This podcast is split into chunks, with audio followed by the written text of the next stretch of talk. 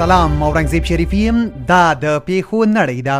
بي بي سي د ملګرو ملتونو سرمنشي انټونیو ګوتریش وایي افغانان له لوږې خپل ماشومان پلوري او آن د خپل بدن غړي هم خرڅوي دوی چې ویلې ملګرو ملتونو د پنځشنبې په ورځ د بسپنه ورکوونکو هیوادونو په کانفرنس کې له نړیوالو د څلور اشاریه څلور میلیارډ ډالرو راټولولو غوښتنه وکړه بي بي سي پاکستان کې د اپوزیسیون ګوندونو لخوا د لومړي وزیر عمران خان پر وړاندې د نه باور رایه ورکونه یو ځل بیا یکشنبه ته وځنډېده رویټرز وروسته له دې چې په سریلانکا کې لاریونونه په تاوتریخوالي بدل شول حکومت په کوالالمپور کې ګرځبندیز اعلان کړ او دا هم د ورځې په زړه پورې خبر د امریکا په روډ آیلند کې یو سپی سره لدی چې د خاوند د کورنۍ ټول غړي یې ویده وو له اوره وژغورل